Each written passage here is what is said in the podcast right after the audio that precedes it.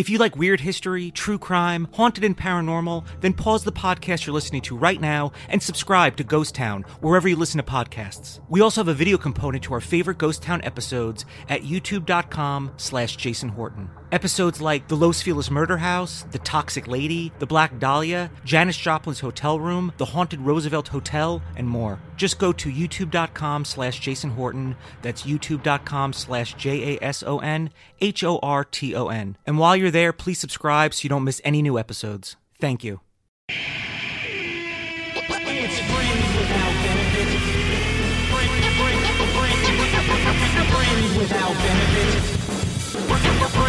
Friends Without Benefits podcast. My name is Jason Horton. Welcome to the show.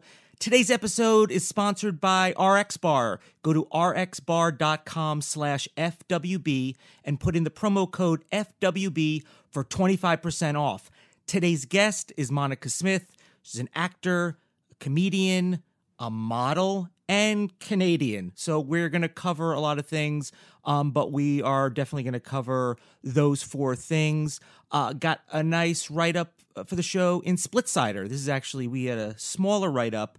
Uh, kind of like at the bottom, like, hey, you should also check out these shows. But then um, for the episode with Keith Coogan, which you should definitely check out, uh, we got a nice long review that uh, I thought it was really nice. And to be kind of, I'll say lumped in, but to be lumped in with other great podcasts like uh, my friend Lauren Lapkus, uh, uh, Allison Rosen, and then uh, Marc Maron's uh, WTF. That was in there too. So that felt pretty cool. Um, we're halfway through the month of January and we're still here. So that's good. I mean, I don't know.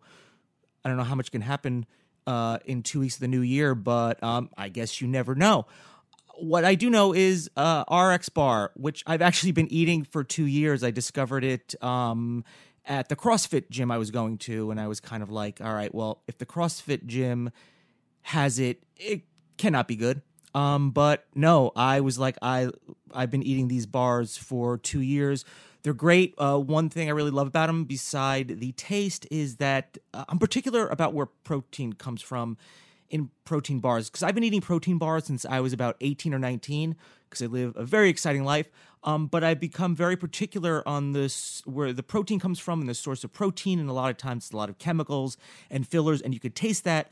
But RX bar, the protein comes from egg whites, which I also eat. So like the the it's like real food, and then there's nuts and fruit and uh really good like cocoa flavor you know the flavors like it's real food they take it from the ingredients are short because it's real food and I've been eating RX bars for 2 years and I cannot get enough of them. I'm particular to kind of the fruit-ish flavored ones like mixed berry, but I've fallen in love with the chocolate peanut butter. I'm like, "Uh-oh, okay.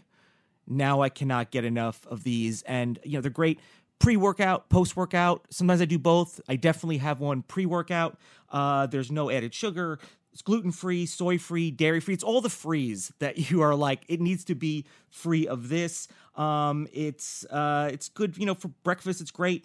You can just carry it with you wherever you go. There's no excuse not to have uh, food, quality, protein, and uh, I love it. Eleven flavors. I've had them all, and they're all really good like I said, I've been really falling in love with the chocolate peanut butter, and uh, I just yeah, I just want more because I you know I buy a variety pack. I'm like, oh, I'm gonna get.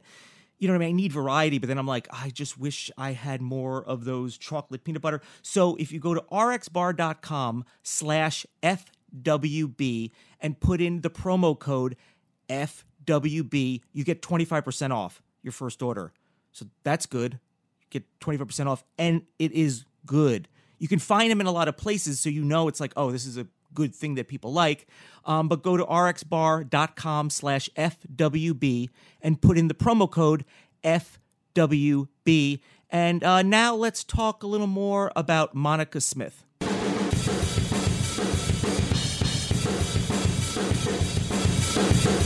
Uh, yeah, I guess just tell me um, well, your social security number, address, and Okay. what scares you the most, and then we'll do this thing. You know Oh, what I mean? Yeah, that's how. great, Well, that's how you start every conversation, right? Mhm. It's like, here's what scares me, and here's my social security number and my address. Mhm. Let's just put an end to this. Here's thing. my bank account, my login, and Yeah. the little picture that shows up to prove it's Yeah. me. Do you, you don't have like the word like like an improv reference in any of your logins, do you? I don't. Okay. Do you? No, Yeah, no. I don't have a lot of dignity, but like I have that. Like I got that. Uh, I have enough going on, I hope, outside of improv where I don't have to make the entire life improv yeah. based. But then you you come back to improv and you're like, I'll take some validation, please. yeah. Um, please I'll come back to this when I'm like, I don't need this anymore. And you're like, oh, I do need this. I do. I I do do, love it. Yeah, Yeah. I'm mad for it still. yeah. Yeah. Well, you okay? Here's what I know about you. Because we've known, like, we've been running in the same circles Mm-hmm. for a while. You know, probably like through like the improv scene and like UCB, I guess specifically. Yeah. More, more than not. Uh, but here's what I know about you. Canadian, True. and that's your whole personality. Mm-hmm. Like it all revolves around that. yeah. That's it. That's it. I'm just like, you know, Michael J. Fox and me. Yeah. And actually, my wife. Oh. Not you, my wife. I know you were thinking like, what are you saying? So she's a reflection just like like we're all the same. yeah, yeah. You're but you're all no. She's from uh, she's from Calgary. Oh, okay. You're on the you're East Coast, Toronto. you're Toronto. hmm Um, The big city. and uh, and most recently, uh, I took your level two improv class. You did. We will get to that. I have some notes for you. Okay, cool. You know what? You had some notes for me. Mhm. Now I have some notes for you, and this is pretty much the ambush. I guess. this what you do? You just bring people to be like, my turn to tell yeah, my what I turn. To, think." I just bring X's in here, and I was like, "You were right about me." it's usually like you were right and I was wrong. No, nothing's changed. So, uh, how's your husband and kids? uh, so that's kind of what I know about you. Is that so far? But I'm gonna find out the rest. Okay. So you were born in Toronto. Born in Toronto. Okay, hmm but Toronto's cool, right? I think Toronto's a great city. I think I've been to Toronto once and like Montreal once. I like because I'll uh, my uh, wife and uh, her family are from they're from Russia, then Russia to wherever to Canada, Mhm. and then to here. You know, it's like immigrants. We're gonna get into how we don't like immigrants. I know that's a lot I'm- about what I you you, I am an but you don't like them. You're self-hating. You're just like I'm in, everyone else out. That's what you were always saying. That's what I say. Say. That's what I wear on my shirt. Sure, yeah. Hashtag I'm Like, in. I- Everyone else out. I got mine. like, Yeah. and you're like, so uh, I've always always curious about the different provinces and like like Winnipeg is scary. Wait, which one is? There's some that are Um, scary. I feel like Winnipeg is boring. I don't Okay, want to no. like. I never go there, so it's Yeah. you just hear about different places. Like Calgary is freezing cold. I think it's supposed to be the coldest place Oh, in is it? Canada. I know it was still it was daylight at 9:45 at night, and I was like, what is happening Yeah. here? Or is it Edmonton that's real cold? Yeah, Toronto's great. It's a big city. Uh, it's pretty diverse, which is nice. And like Uh-huh. you can take the subway, get across. I used to liken it from like New York and Chicago. That's it has a New. York feel, but it's it's not as dirty. And it's like Chicago, but doesn't have as pretty architecture. Okay, so it's you know you Yeah. got Toronto. Plus they film a lot.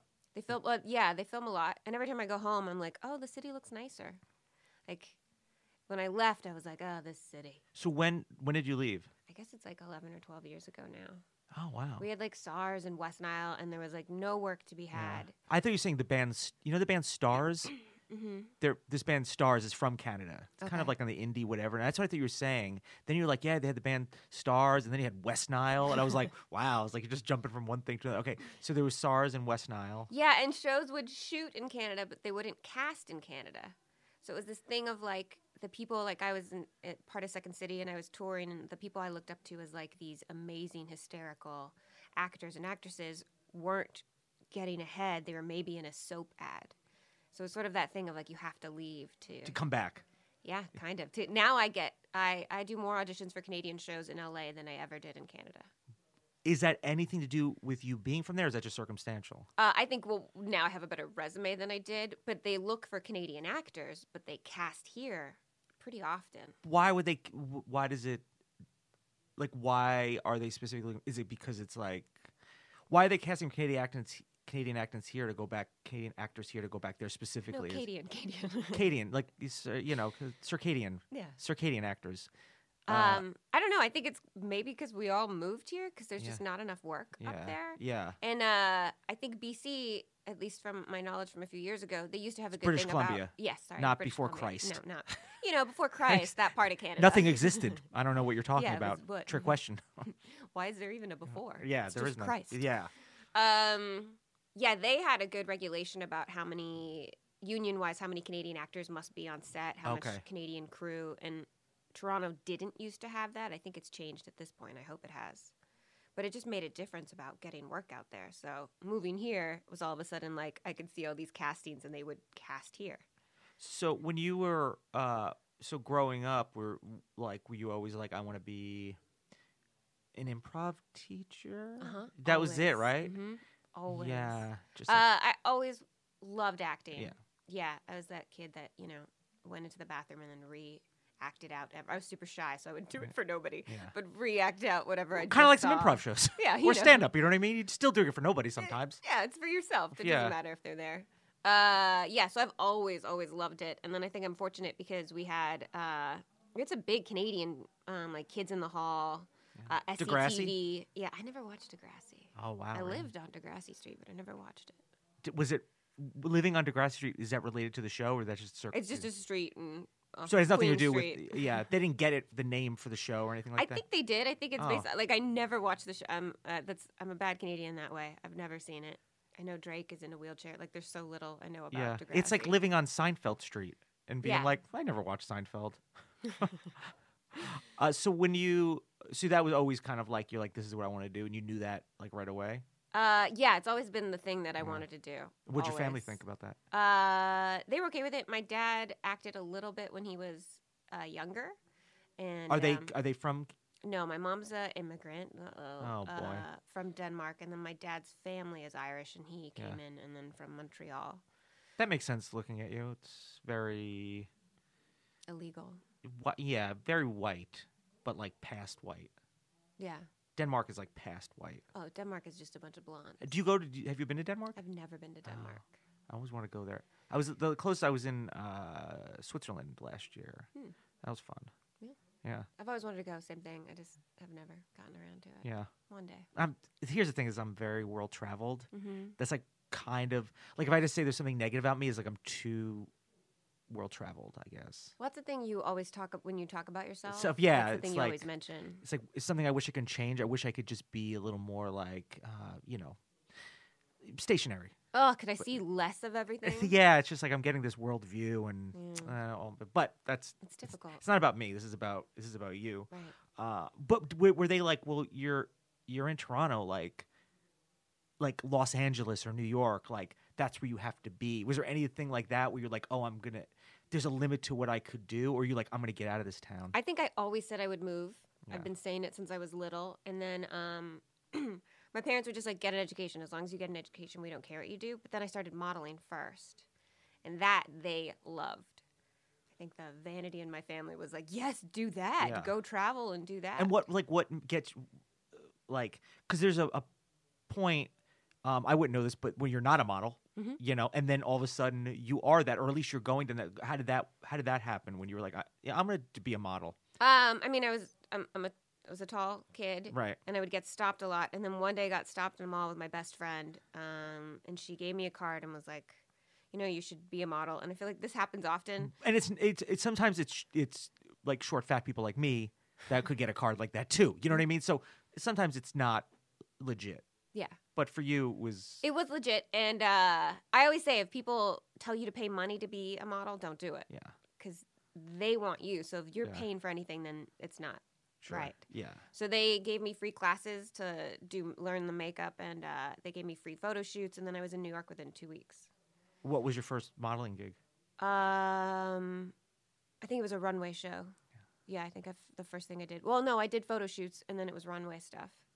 And was that were you like i'm walking down a runway for real is that like a weird thing? It's just something i feel like i see and I, like, what's that like to It's be? more weird because you stand in the, and you know, I'm like a, a virginal 15 year old, and you're standing Yeah. there, and these men and women are dressing you and putting your shoes on for you. So you kind of just let people touch your body and place Yeah. clothes on you, and then they put words on a board for how they want you to walk down the runway, like fierce, angry, sexy, like whatever. The, they all sound the same. I know there right? would be like these weird things. You're like, okay, and everyone smoked, and I've never smoked. And a lot of the, a lot of times they'd give you drinks, and I didn't drink. So it would just be like, hey, get relaxed, women. Just I want you to feel your bodies and walk down the runway. And I was like, I don't want to trip in these heels. So did you did you smoke or drink at 15? No, I mean I drank Of course. yeah. Lame. because you you're didn't. going to, you're like in New York going to a bar, and I never got carded. So it was like, yeah, I'm, I'm gonna have a drink. And I didn't know you had to mix drinks. I remember thinking like, oh, you just drink vodka out of a glass. That's and that that's when it all started going downhill for you. when you're like, I just drink it out of the bottle. It's already in the bottle. Why do I need to put it in a glass? I have a Mickey. That's all I need. yeah, it's all you good. need. Yeah. Uh, so you start off modeling at Mhm. 15? 15. Because by 16 and a half, you're done, right? Oh, yeah. You're washed you're up. Old, you're old. Yeah. hmm Uh, so what was your modeling career? Um, it was all runway. Yeah. Uh, and some. I'm not saying it's stuff. over. I'm saying what was. I, I'm not indicating that it's. I don't under, know the life cycle of modeling. You know what I mean? I Yeah. guess you're always modeling, right? Well, when I was like 15, I looked older. So then they were, they used to tell me you can't do these magazines because you look too old. And then it would be like two years later, they're like, oh, you're too young for these things. Like, it's just whatever image is in. Yeah. And yeah, it's a. And you live in New York, like I lived in model apartments. So it was just me and a bunch of girls. So you're like on Models Inc. Like was that? Remember there's a show? that show. Yeah, yeah, yeah. So Mhm. it was like that. So it was like that. How? bit. What's it like living with other models? Um, I think I the first time I lucked out because it was older models and they felt protective of me, Yeah. and they both took me to different like one like they saved me in uncomfortable model situations, which was nice. And like one would be like, "I got you tickets for this amusement park," and the other one's like, "I got you alcohol. Let's go to these clubs and bars." So I would see this lifestyle that was very different from. What and I your was family was just like, "This is awesome." Yeah, my mom, like, yeah, my parents bought me when when I was going to New York. They tell you to like buy like nude underwear and black underwear and stuff like that, so you're set up. And I went with my mom, and we had to buy thongs, and I was like, I don't want a thong, and I went with a Snoopy thong because I was still so young. Like I was, I don't know, 15. I was just like, I don't want to own these things. My parents were excited. They, I think they liked the idea of me doing that. And is there's a lot of money in this? I'm guessing. or- Yeah, but you end up you pay for your. I mean, I did all right. Yeah. I don't remember, Yeah. but you pay for your your living situation, and then I would fly, so I'd pay for those flights and such. So you were. wh- What was? How did school fit in? Um, I would go to school when I could. I mean, I, I'm pretty. Uh, I was a smart kid, so Yeah. uh, It was easier to to kind of like. Yeah. Okay. I didn't tell anyone I was a model because I didn't want people to know. Uh, so I would go to school and like just be like, "Oh, I was at my grandmother's," or like try and lie. Yeah. and not let people know until I think of either a magazine came out or a friend said something and then it got out. But that I, I lasted a pretty good amount of time without anyone knowing, which I liked. And how did they treat you once they found Oh, out? Oh, women, they, they hated me. Yeah. Yeah, girls all hated me. Yeah. And it would I like never wore makeup and I was an athlete and in the band, but yeah, it's you know. So were you doing things to? Do you think you were also doing things to kind of offset, like, like I'm modeling, but I'm also going to be like I'm an a- uh, I'm an athlete, or you know I'm interested in acting, like to kind of like combat that. So I'm like I don't want to be just thought of as like a model to kind of fight back against it. It was a little because everyone thought models were dumb, and Yeah. it that was really frustrating. That people would treat you like you're an idiot and talk to you in a certain manner, and I hated that. I was also a sick kid, so I feel like my time, if I wasn't modeling and stuff, I did spend a lot of time not feeling well. Is So that, that was a big part of. is that just like uh generally you just got sick? I have autoimmune disease, so I've been sick since I was little. So I just get sick a lot and often. Okay. So yeah, as a kid, that would happen. So whenever it it was like those were the two. I'd either be like in New York doing these shows and doing all this, or I'd be home in the band track and then sick from something and home for a week or two. So you always had there was never like nothing.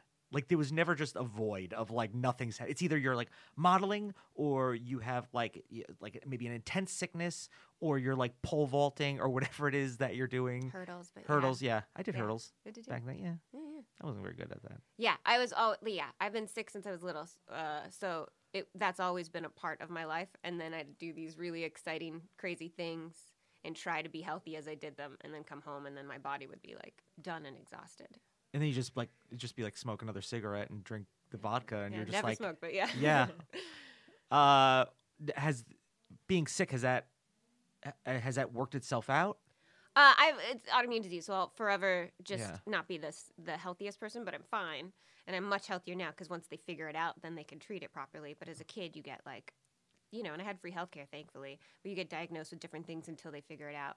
So that took some time, and then once we know what it was, it was like, okay, we can move forward. All right, so your mod uh, now does modeling ever the modeling c- career ever like end and you switch gears or like what what happens with that? I got really I started to I started studying at Second City and I hated the way people treated me in the modeling industry because one it is you know this Weinstein stuff is coming out modeling Yeah. world is another level of sure. that um and I hated that and I hated how people just assumed you're dumb and you know conversation wasn't something people And this is all you could do and like you have like one function and then that's Mhm. it. Yeah. it was just your body Yeah. it- you know no, no need to say anything so that got really tiresome so i wanted to do more and when i found second city i loved loved improv And so- Second City in uh because it's uh there's also a touring company you're in a touring company Mm-hmm. there. Uh how, how does the Second City from like, you know, Chicago the lineage just briefly go from Chicago to Toronto? damn uh, well i mean andrew alexander who owns second city is canadian uh, i think he opened I think he opened the Chicago one first. I'm not sure actually, Okay. but uh, the Canadian one had the SCTV crew, so it was Right. like John Candy, Catherine O'Hara, Eugene Levy. So it was this like John Favreau um, and Gilda Radner came up. So and Martin Short. So it was like this mecca of amazing comedy. So I think it has a really good history in Canada, and they had like this famous building that no longer exists.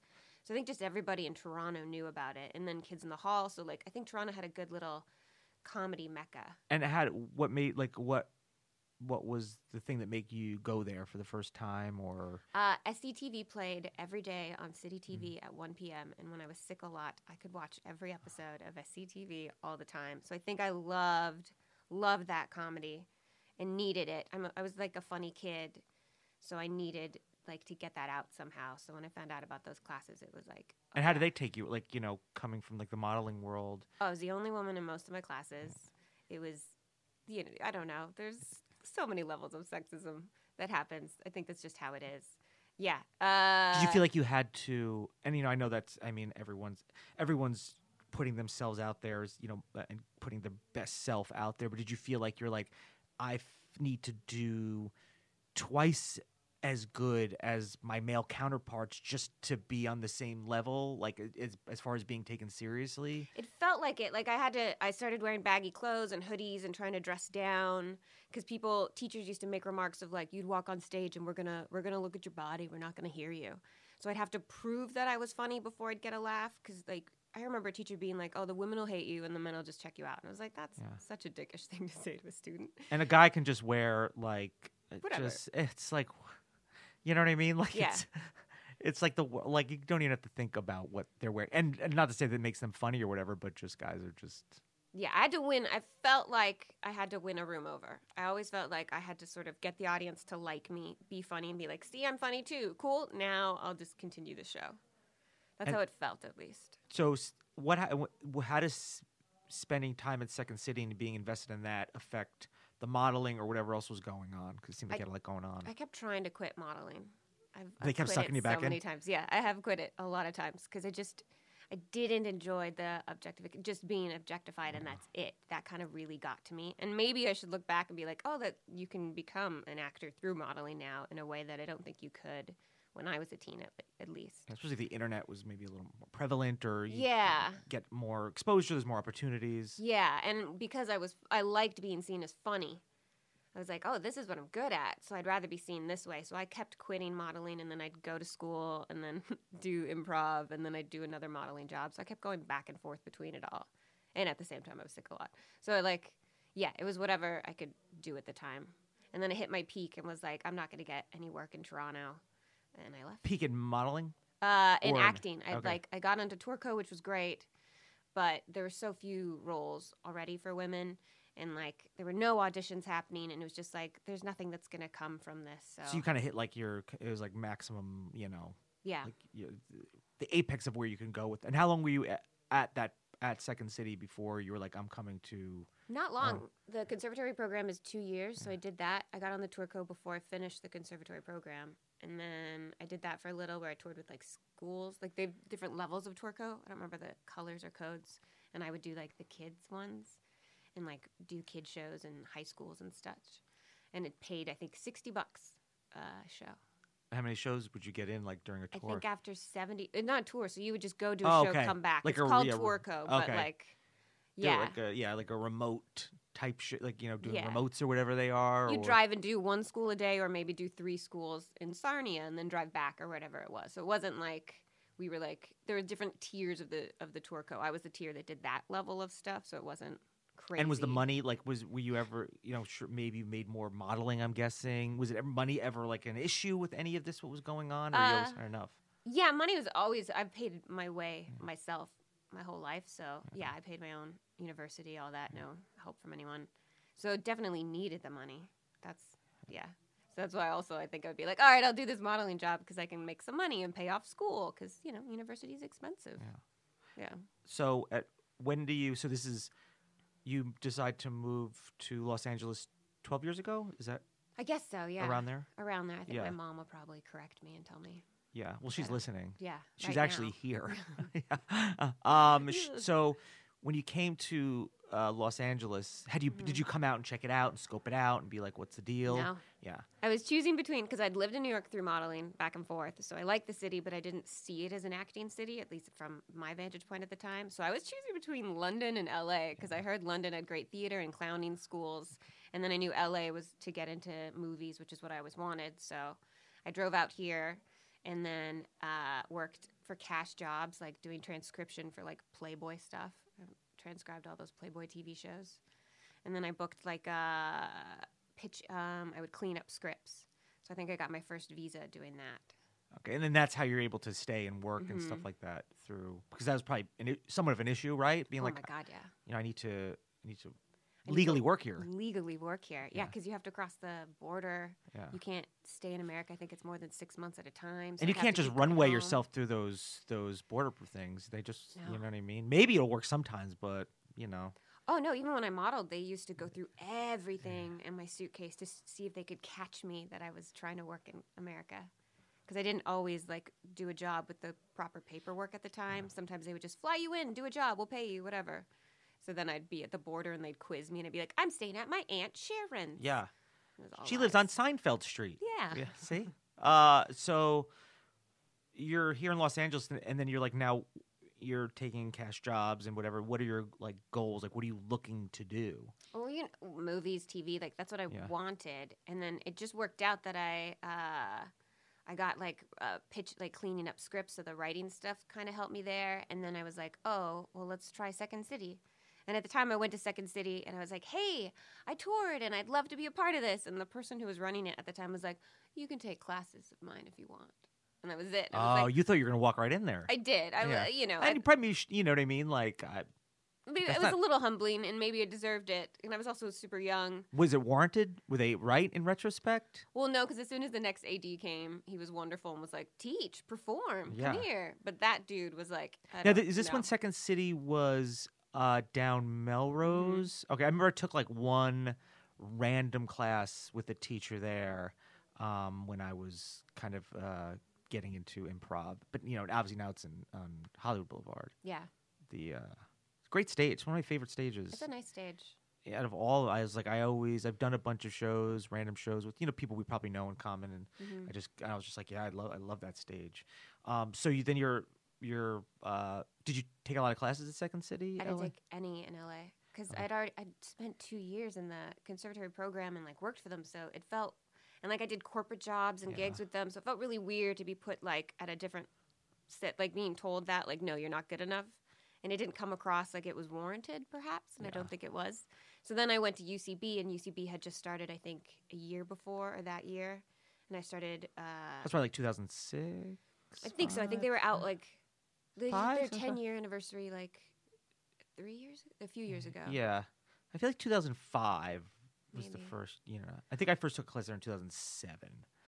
If you own a vehicle with less than 200,000 miles and have an auto warranty about to expire or no warranty coverage at all, listen up. CarShield has a low-cost month-to-month vehicle protection plan that covers more parts than ever. Visit carshield.com/audio to find out how you could pay almost nothing for covered auto repairs. Drivers who activate this vehicle protection today will also receive free roadside assistance, free towing, and car rental options at no additional cost. Get your free quote today at carshield.com/audio. That's carshield.com/audio.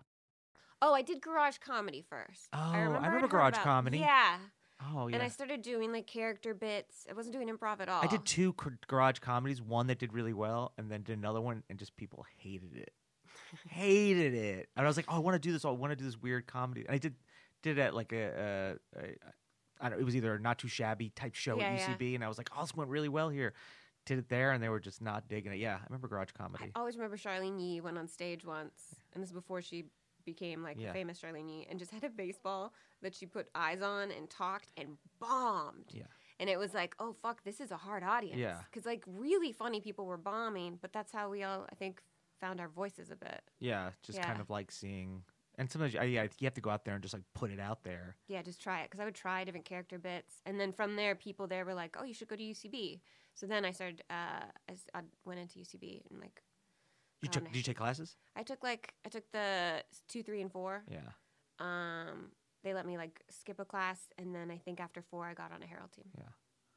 And that was before the Harold team. Like you know, it was like I don't know what it is now. I only did I auditioned like once or twice, but it's like you know, it's like twenty five thousand people audition for one spot or so whatever it is. It's a lot. Even then, I remember signing up was a big deal. Yeah. And it was very nerve wracking, Yeah. and they didn't have a lot of teams, and it was you know two women to six dudes, yeah. so the spots weren't there weren't Yeah. a lot of spots. I had a lot of. I mean. I love. I mean, I had all great teachers there. Yeah. I took like sketch classes with like Matt Besser. Like he had like a secret class, and it was Mhm. great. And I'd uh, Walsh and Roberts, and then like Billy Merritt and uh, Seth Morris. Like really like Daniel Schneider. I had really good people. Like I was like really stoked. Oh yeah, I had uh, Owen Burke was amazing. Brian Huskey. Yeah, I had him. Yeah. Sean Connery taught me sketch, and I loved it. Yeah. And then yeah, uh, Ian. Um, Ian changed my career, but Besser, uh, Walsh, like all of them did specialty classes, Yeah. improv ones, where it was like I cried in one of Walsh's. I remember. Oh, I I was in Matt Best was in. It was literally the, out of all the hardest class I've ever taken. Your my stomach is constantly tight, and you're just because you can't. He's like, "What do you think?" You know, it's like pitching these sketches, and it was you guys from like the Birthday Boys and like all those kind of people, and it was just like a very intense, like experience. yeah.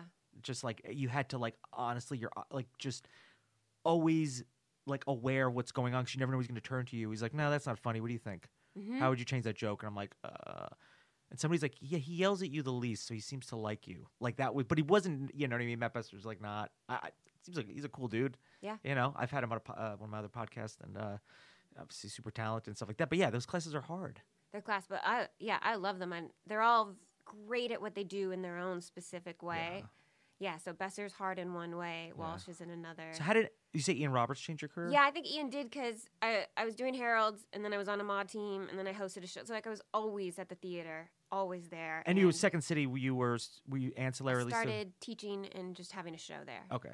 So, but pretty much like I would say like four nights of my week was UCB, and then um, Ian was like uh, he recommended me to Principato.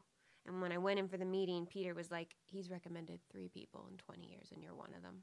And that was No like, pressure. Scary. Yeah, and I was Yeah. like, "Okay." And he's like, "We're gonna test you out. We're gonna put you on a Pepsi ad, and let's see how you do." And I was extra background, and it was, uh, oh god damn it, from Arrested Development. Um, it was all funny people. It was like Owen Burke, uh, Will Arnett. Arnett, uh, Andy Daly, Rob Huebel, Yeah. all these guys. No pressure. No pressure. And then me as an extra.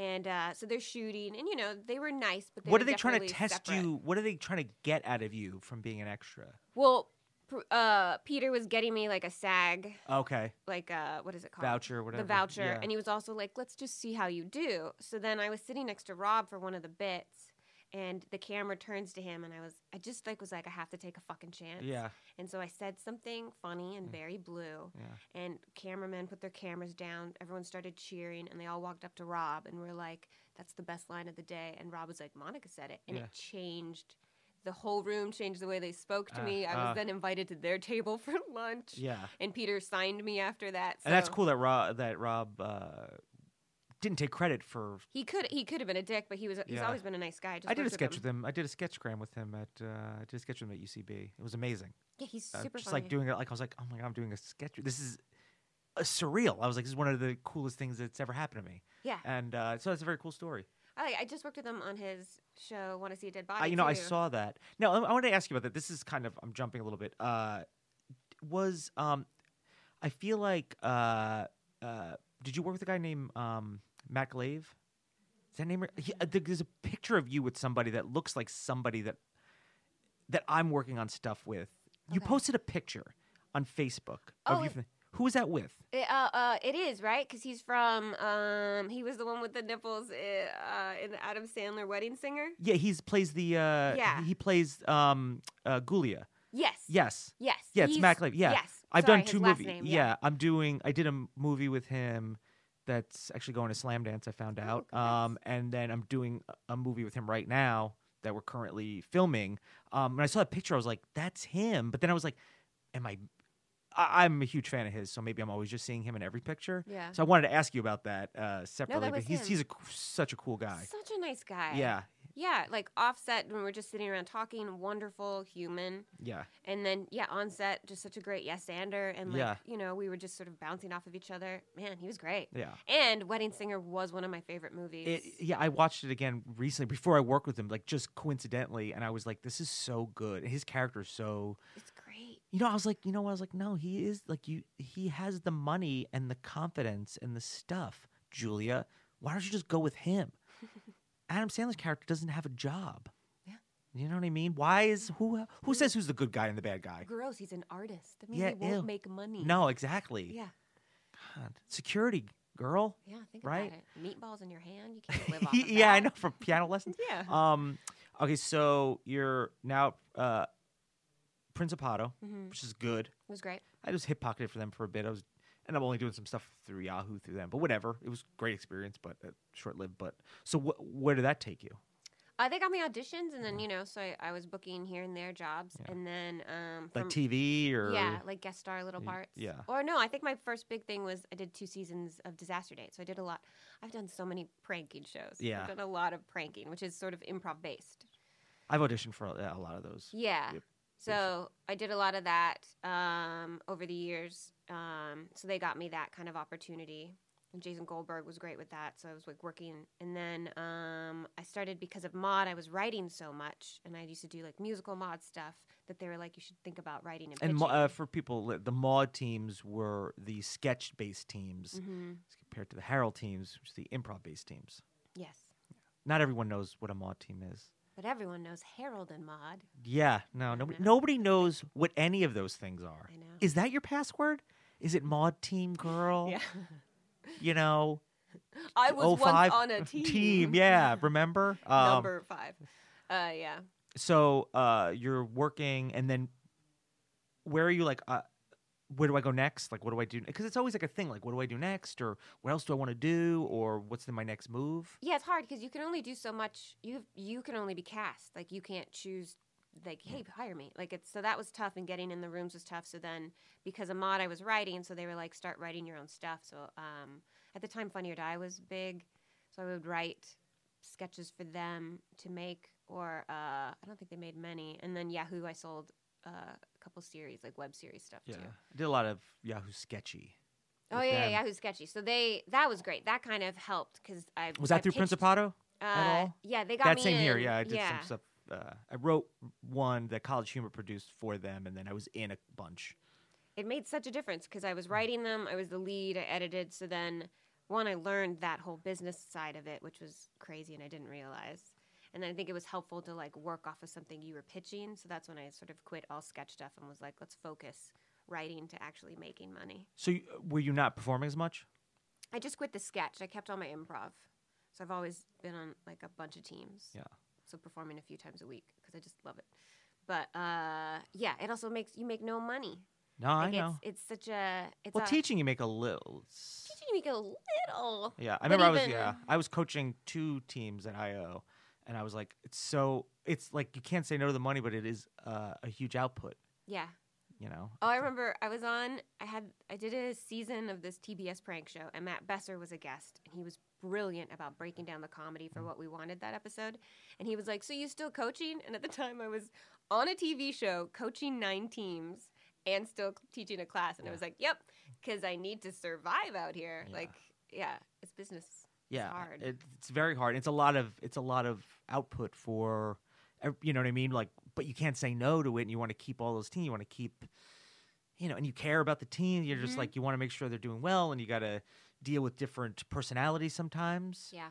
you know some like delicate uh some not delicate some delicate you know different different people different uh it's what makes it exciting and Yeah. you, you got to be the kind of uh kind of neutral but firm and also give you, keep, you got to keep giving Yeah, it is work. Like I think if you're if you're really good at it, like you're emotionally invested, you care about each person, so each person you're giving private personal notes to for them as a team to grow, or you're creating a forum with them, or like, yeah, I, I you can get really invested into those Now, teams. in you know when you're you're, you're very kind of very involved in the in the comedy scene in Los Angeles in the improv scene how like and we talked about how you know modeling was like you know is was, uh, some objectification. Hmm did that kind of through but the, was the comedy scene less of that? I mean i just you know obviously you know the climate right now and kind of always been it's you know it's to be uh, a female and this it turns out you know what i mean? Like some people are shitty i guess is my Yeah. bottom line. Um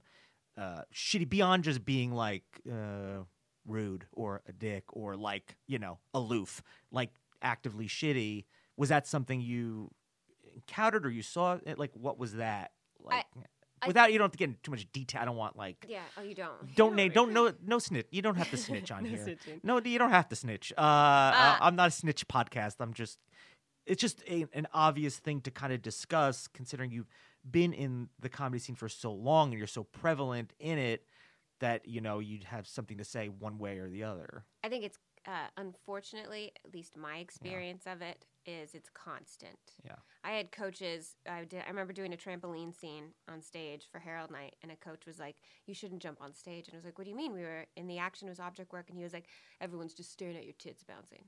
And I would wear baggy shirts and like yeah I. I would not did say you're somebody who's like walking around like in I a don't. you know prom dress or anything like that or yeah. you know And Yeah. that's like a coach that you're paying to get a note from, and he's just telling me that my Weird. tits are too distracting. And chances are you probably had like a pretty like your coach was probably pretty up there in the without you know listen it's not a snitch podcast but if I had to guess your level of where you were at and who you could have had as a coach it's probably on the upper ish echelons of coaching ish Yeah, I Yeah. think it's unfortunate. Yeah. but also being, you know, yeah, men are.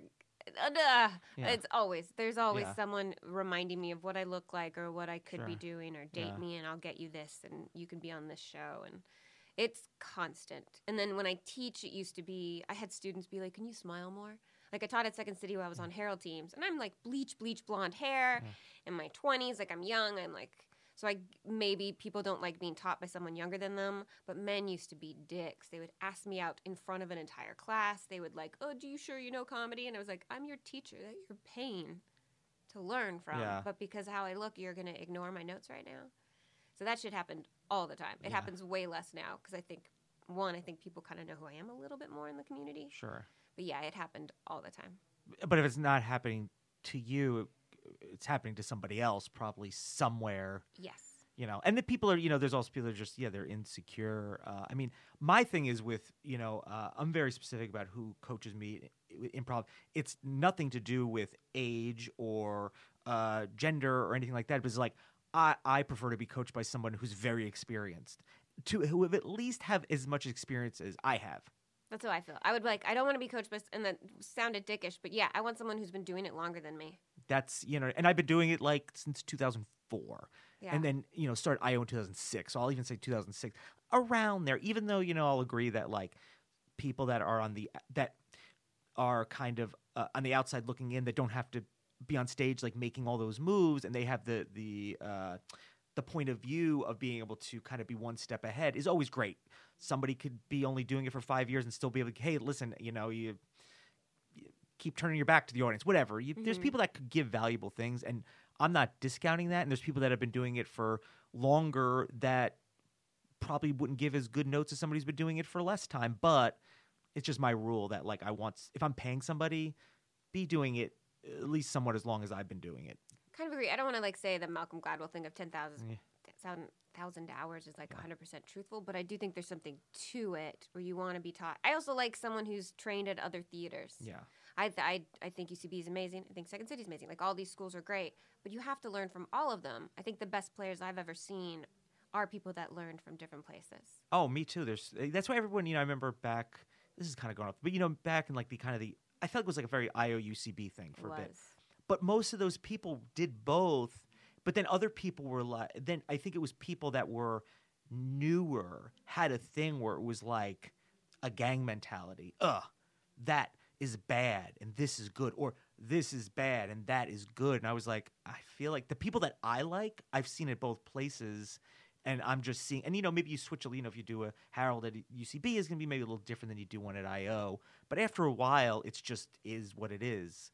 Um, I just felt like there was a lot of that back then. I was very anti, uh, what's the word? Kind of not antisocial, but I didn't like hang out at the bar. I didn't like go to a ton of parties. You know, I went to like UCB's New Year's Eve party a couple times and stuff like that. So I was never like really very involved in that because I started doing improv when I was like 30. So I was already like old when I started. Um, I don't know uh, why, but I just never got involved in that. You know, so I don't know. Yeah. So which is the best? You know what I mean? I, I think people were constantly fighting on what, what theater is okay and what's not, and who performs where, and there's so much judgment. It sucks. It's like It politics now a little bit. it was a little bit when Yeah. it's like you know the UCB dudes. They didn't start UCB from nothing. They were Yeah. training and meeting at IO and some at like I think Horatio Second City. Like some of them are different places. Yeah. It's like yeah. So let's okay. So now you're. Let's. I just want to just kind of. We need the whole timeline of you. You know what I mean? We Yeah, need to get the whole story. Okay. Um. So you're you Principato. You're doing stuff with. Uh, you're not doing as much sketch. You're still doing improv. You're doing Mhm. Funny or Die. Then what? Uh, I wrote like the web series, and that sold, and that helped me. And so I was pitching like pilot stuff I would write, which was helpful. And then um, booking shows. That's it. I feel like yeah, Just teaching, succeeding in what you came here to do. or, like guest starring. I mean, Yeah. it's a tough, it's a tough business because you can work somewhat consistently And then not work. Yeah, or I've been like I've booked. I I think it's eleven pilots. And only one's been picked up. Yeah. So it's this weird thing where like pilot season people get real excited and I'm like, it's exciting, but just remember Don't post it on Facebook. Don't, yeah, whenever people write booked Don't- it. oh I'm- no, I hate. ugh. Uh, and then trust me, there's been times where I've wanted to like I've been so excited and I was like, no, because what if? And even if it does, like, oh yeah, we're filming it, maybe it doesn't, you know, get picked up, you know. And what if it gets? Then maybe it gets picked up. Okay, great. Maybe you can say then at that point when it airs. But then after that, you know, or a commercial doesn't, uh, you know, you book a commercial, you film it, it doesn't air, you just get that whatever fee for the day or Yeah. something, and it's a it's a bummer. You don't know until it's actually happening. It is weird. Like I bumped into a friend uh, last week, and we were like, "Hey, we did that pilot for CBS together like seven years ago that nothing happened with Yeah. that I've never seen the tape of, like that kind of shit." Where you're But like, you think like this could be the beginning of like the new beginning of it. Yeah, I think I've learned at a young age because modeling is very much like you walk in and you think you have the job, and then they just stare at you and you're like, you're mm. not pretty enough, or your teeth are this, or your eyes are like. I've learned to not get excited for something until it's written, you sign the papers, it's done. Especially after all those pilots, because you would get excited and be like, finally, I'm here in LA, I can do this shit, and then be like, oh, didn't get picked up, cool. I'll go back to keep teaching and coaching until that Yeah. next. You always got people like me that'll pay you to tell me how good or bad I am at Oh, this. cool. Yeah, it's always good. You always good Yeah. to fall back on.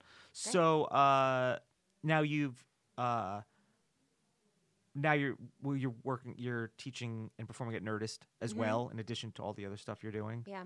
Um, you're not teaching any modeling classes here. No, I no keep modeling. checking. I know. keep checking. You know what I mean? Like, I uh, you I be, you know what though? I feel like it'd be a social experiment. I bet you if you did though, you would probably get people to sign up because Los Angeles is weird. Not that you'd want them to, and not that it would, you'd have any. I don't know what you would say, but I feel like I feel like I've seen weirder in Los yeah, Angeles. I wonder. I mean, for years I never spoke about it. like people didn't know that I modeled. I kept that shit Yeah. so quiet because as soon as you tell a comedian that, they just don't see you as funny anymore. It's like the antithesis of comedy for some reason. Yeah, because it's like you can't you can't be I don't know. I, you know, I've heard, I've heard, like, you know, maybe listen to other podcast comedians, but it's like, if you're a comedian, you have to become born from dysfunction, and you have to be like this kind of outsider, or you don't have the looks or athletic ability or or that kind of confidence. So you go to comedy, and it's not fair that like a hot guy or a hot girl can both be funny and have the looks and have like a somewhat of a normal um you know childhood and upbringing like it's not Yeah. fair I just watched this interview show, and this Canadian guy interviews comedians, and he interviewed um, Jane Lynch, and then um, fuck the lead from The Office, John Steve Carell? Steve Carell, yeah. And Steve Carell, he's your sec- second city guy he talks about how attractive people aren't yeah funny, yeah and he does a whole rant on how like you can't be funny if you're attractive, and he's like you shouldn't be thinking about your body and working out, and it's just like, come on, wait man. steve carell said that Steve Carell did in this show. how long ago was that It's new. It's this comedians. What did I watch it on Netflix? i don't know but here's like steve carell like has really uh upped his look game Oh, when he's been in hollywood like his hair is more uh He's he's slimmed down. he's slimmed yeah. down he's you know probably whatever so that's a little i mean if he let himself go i'd be like okay hey listen you're living it and you're saying it but you can't have it both ways Yeah, I just didn't appreciate that because it's like it's still that stereotype of oh the only you know just because someone's also just because someone's attractive doesn't mean they don't have a basis for finding comedy if we're all coming from dark pasts or whatever that. and attractive people have dark thoughts and have screwed up childhoods and Mhm. you know like the most successful people that have it all give it all up they kill themselves whatever the case may be and then there's people that seem like oh wow you don't seem to have anything it's like i'm happy so it's like a very uh it's really hard to kind of gauge like what is like successful and who is happy it's not based on the things like oh if i had all those things i'd be happy some people have all those things that are not happy yeah, and I was like, "How could you be happy? You don't have all these things." And he's like, "I'm just happy with what I have." I've just found the flow and ease in life. Yeah. Yeah. Um. So you're you're, you at Nerdist, and then I signed up for your level two class. You did, and then we hadn't seen each other in years. Yeah. know, and what I is yeah I took it took I got kind of burnt out from like you know twelve plus years of improv. And then I, you know IO, and then I took a year off of like pretty much everything, and I was like, oh, I'm in. Uh, I don't really leave the house that much. I'm going to force myself to, uh, and I didn't want to take improv with anywhere else I've taken it, or I was going to run into anyone I knew. I was just Mhm. very like doing it just to kind of like, kind of on the down low. Yeah. Um, and then yeah, I heard you know a lot of people that I knew from UCB or IO, and they're like, yeah, Nerdist is great. So I took um, uh, yes, started, I started uh, started taking. I took Rebecca's class Mhm. um, because I knew of her and I, you know, through IO and stuff like that. And but she's very doing it for a very long time. And then you were teaching level two, and I was like, yeah. And I was like, I knew you were doing it for a very long time. And I think uh, people get tired of improv Mhm. and either they quit or like you get burnt out. And I found the thing I have to find something new to focus on. yeah, Like what can I? Or I start a new form, or I play with new people. Like I keep trying to work a different muscle because it does get tiring, and you do get burnt out of the same suggestions or the same relationship scenes. yeah. So you just have to keep finding a new thing to attach yourself and find the joy of in it.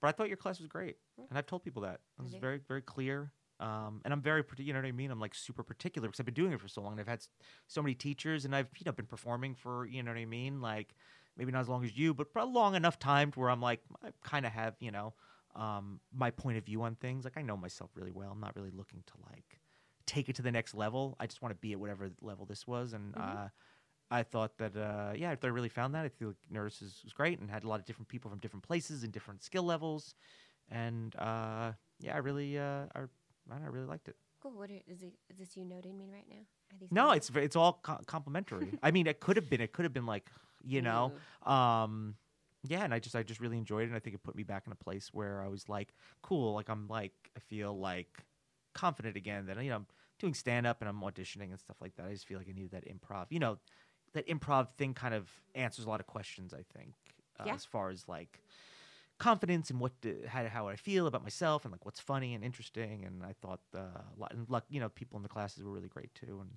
Yeah, but when people are excited, I think it's nice. I yeah. think also Yes and is a great sort of theory for life. sure, Like just invigorating. Like, why aren't we taking these chances? Anding somebody else's like thought on something, and I think it's a good like way to look at things. Yeah, it's really it's the answer to all questions. The you know what I mean? cancer. Improv. people- if they just fucking yes anded. Yeah. Oh, is yes and your password? Yeah. I knew. it. I'm trying to figure out your password. So, uh, what's next for you? Uh, I'm writing. I just finished uh, a pilot, another one. So hoping to just like pitch these around, and then Yeah. it's pilot season, so hoping to go out a bunch. Yeah. Yeah. So I was yeah had that guest spot. Um, Do you want to see a dead body that came out Yeah. like a few weeks ago? Yeah. So yeah. I thought that was a segue. It's like, hey, do you want to see a dead body? Just side note. Um, Yeah. I was like, yeah, all right, I'll see a dead Yeah, you body. wanna see it? Yeah, why Yeah. not? I never got to see one, but Well, Yeah, you know what I mean. one day. Yeah. I don't think I've ever seen a dead body. Really? I guess not. Oh, No, I guess I haven't. sorry. Thank you. That's a huge bummer. Yeah, closed casket. I've never seen one. Closed casket. No! That's your password. All right, thanks. yeah, death rattle. That's Yeah. my password. Okay. Yeah. Um, yeah, but just working. Okay. Yeah. This is fun. Thanks oh, for doing Cool. this. Thank you. Okay, bye. Okay, bye.